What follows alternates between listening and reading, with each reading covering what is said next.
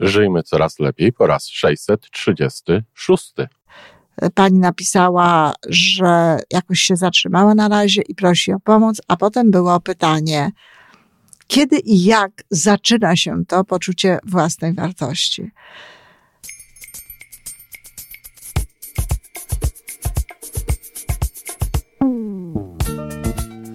Witamy w kolejnym odcinku podcastu Żyjmy Coraz Lepiej, tworzonego przez Iwonę Majewską-Opiełkę i Tomka Kniata.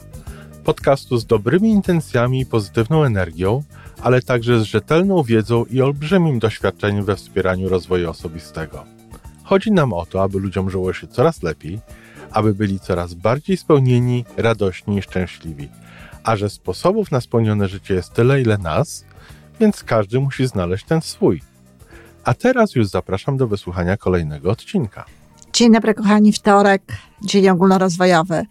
E, dzisiaj taka audycja interwencyjna, to znaczy znowu audycja, można powiedzieć, na prośbę. E, co prawda nie proszono mnie o audycję, ale proszono mnie o pomoc. E, pani napisała, że jakoś się zatrzymała na razie i prosi o pomoc, a potem było pytanie, kiedy i jak zaczyna się to poczucie własnej wartości.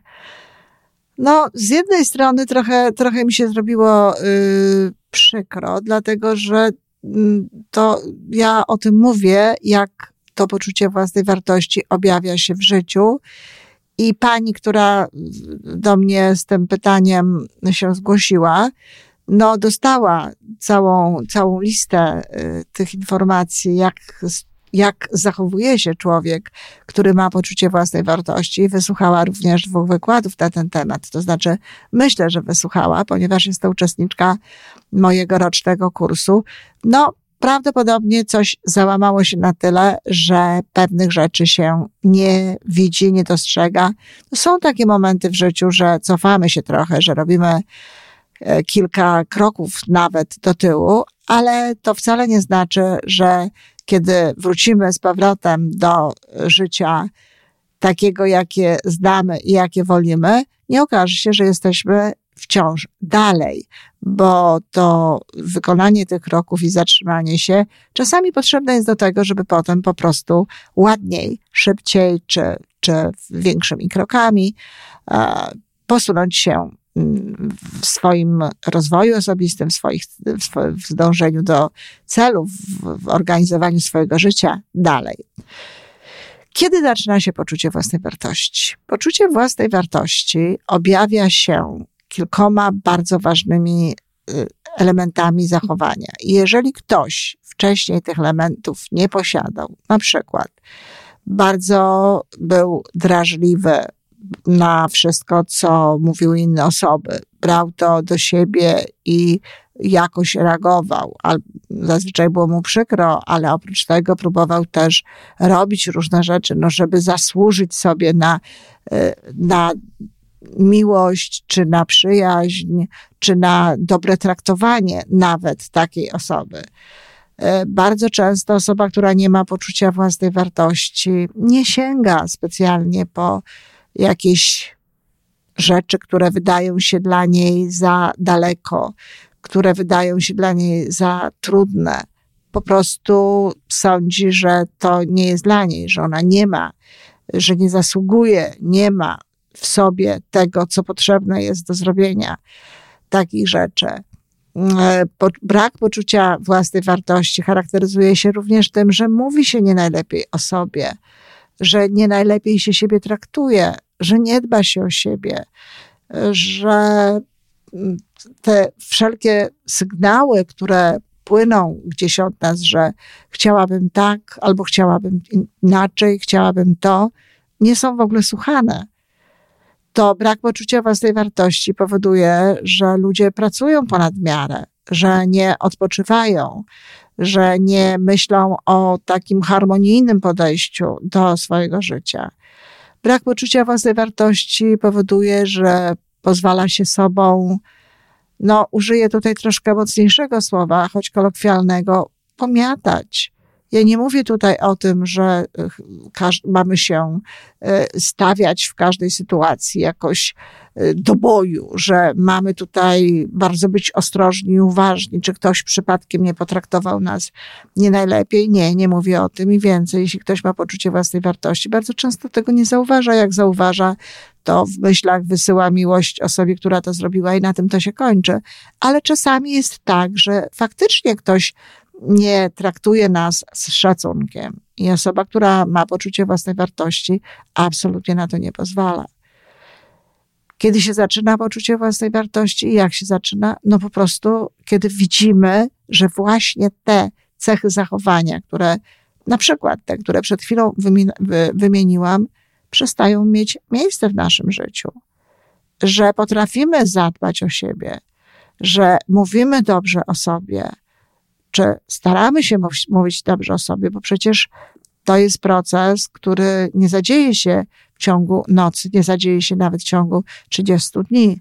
Ja pracowałam nad poczuciem własnej wartości około trzech lat. Już nawet kiedy zaczęłam prowadzić zajęcia wspierające rozwój innych ludzi, jeszcze nie miałam tego poczucia własnej wartości na takim poziomie, na jakim mogłabym spokojnie odetchnąć i powiedzieć tak, to, to jest to, co chciałabym mieć.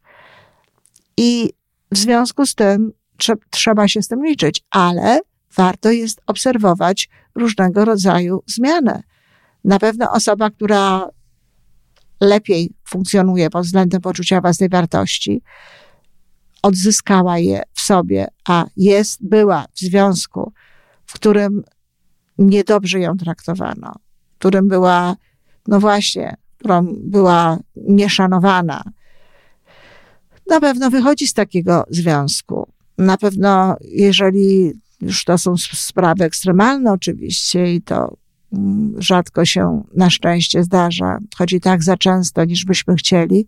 Jeśli ktoś jest bity, przezywany, czy w jakikolwiek inny sposób molestowany, to jeśli ma poczucie własnej wartości, to dostaje siłę, aby wyjść z tego związku i aby coś więcej zrobić.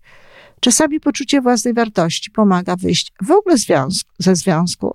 Nawet niekoniecznie takiego, w którym było się y, traktowanym jakoś szczególnie niedobrze, ale ze związku, który nic nie dawał, ze związku pustego, w którym nie było tak naprawdę nic, dla czego warto byłoby y, w tym związku być. To akurat mój przypadek życiowy, poczucie własnej wartości pozwoliło mi wyjść z mojego 18-letniego małżeństwa. Poczucie własnej wartości objawia się tym, że generalnie lepiej się czujemy, jesteśmy weselsi, ale to nie jest e, tworzenie sztuczne jakby tej wesołości, to nie jest wesołość czy energia wynikająca z jakiegoś działania, tylko to jest energia wynikająca z naszych wzajemnych wewnętrznych relacji z sobą ze sobą. Jeżeli wraca nam poczucie własnej wartości, bo pamiętajcie, ja, ja kiedy mówiłam o poczuciu własnej wartości, planuję zresztą taką serię audycji znowu, to mówiłam, że kiedy rodzimy się, to, to mamy to poczucie własnej wartości. Ale kiedy właśnie odnawiamy w sobie znowu poczucie własnej wartości, potrafimy się spokojnie pochwalić, potrafimy spokojnie robić różne rzeczy, które y,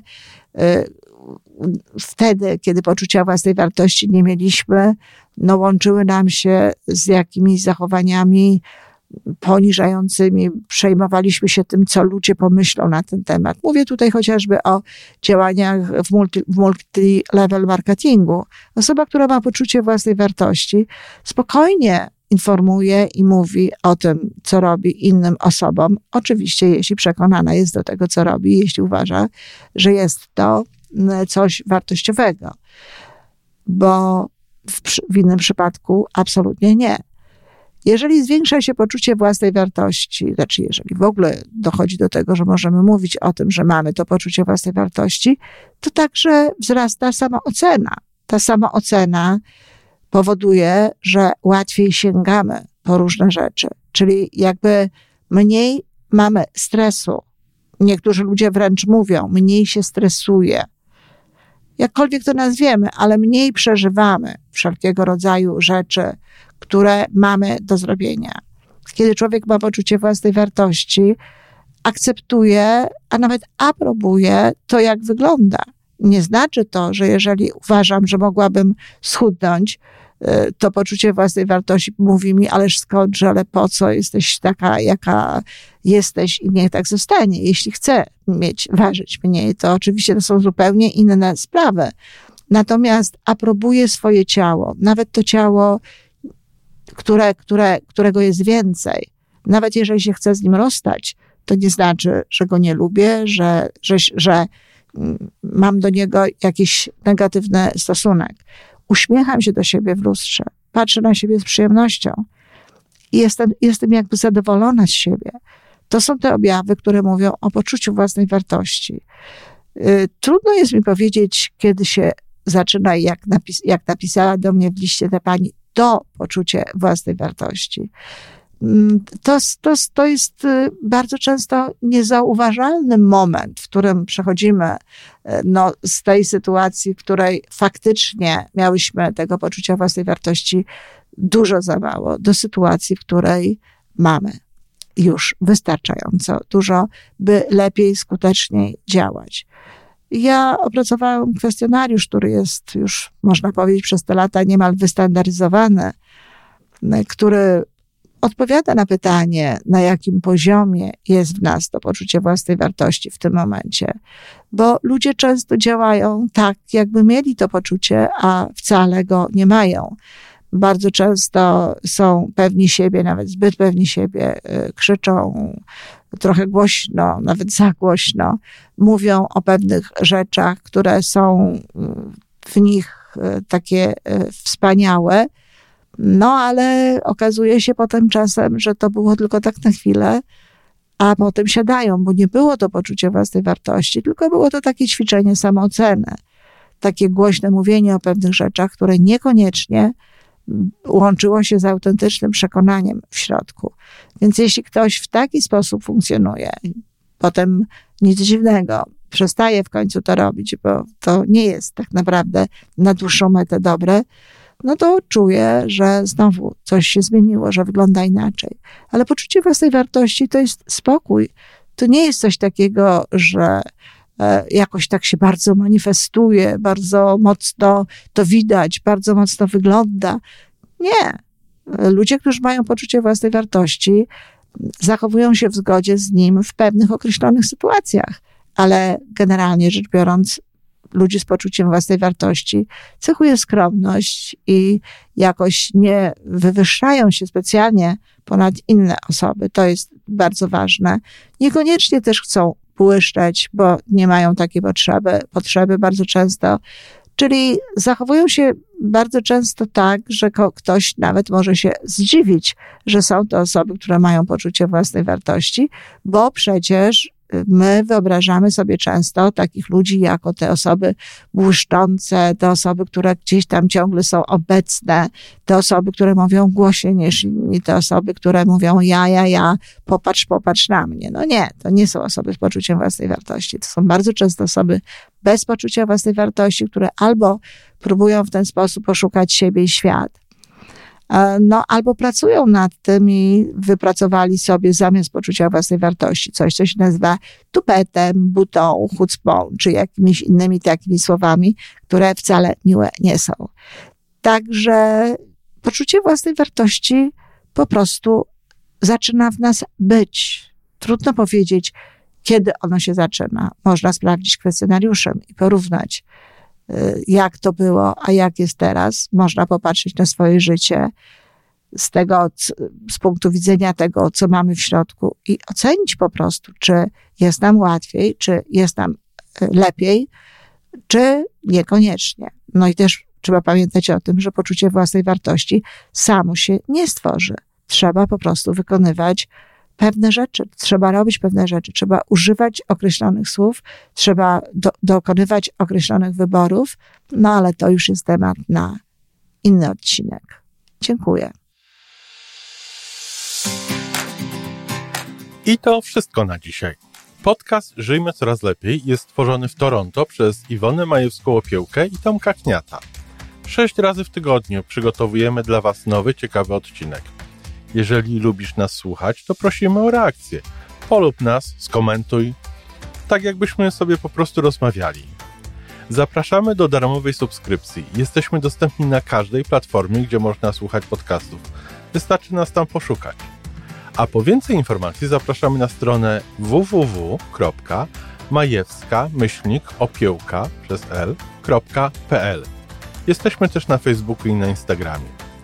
Jeżeli uważasz, że nasze podcasty pomagają Ci w Twojej drodze do jeszcze lepszego życia, to proszę, przedstaw nas swoim przyjaciołom. Do usłyszenia.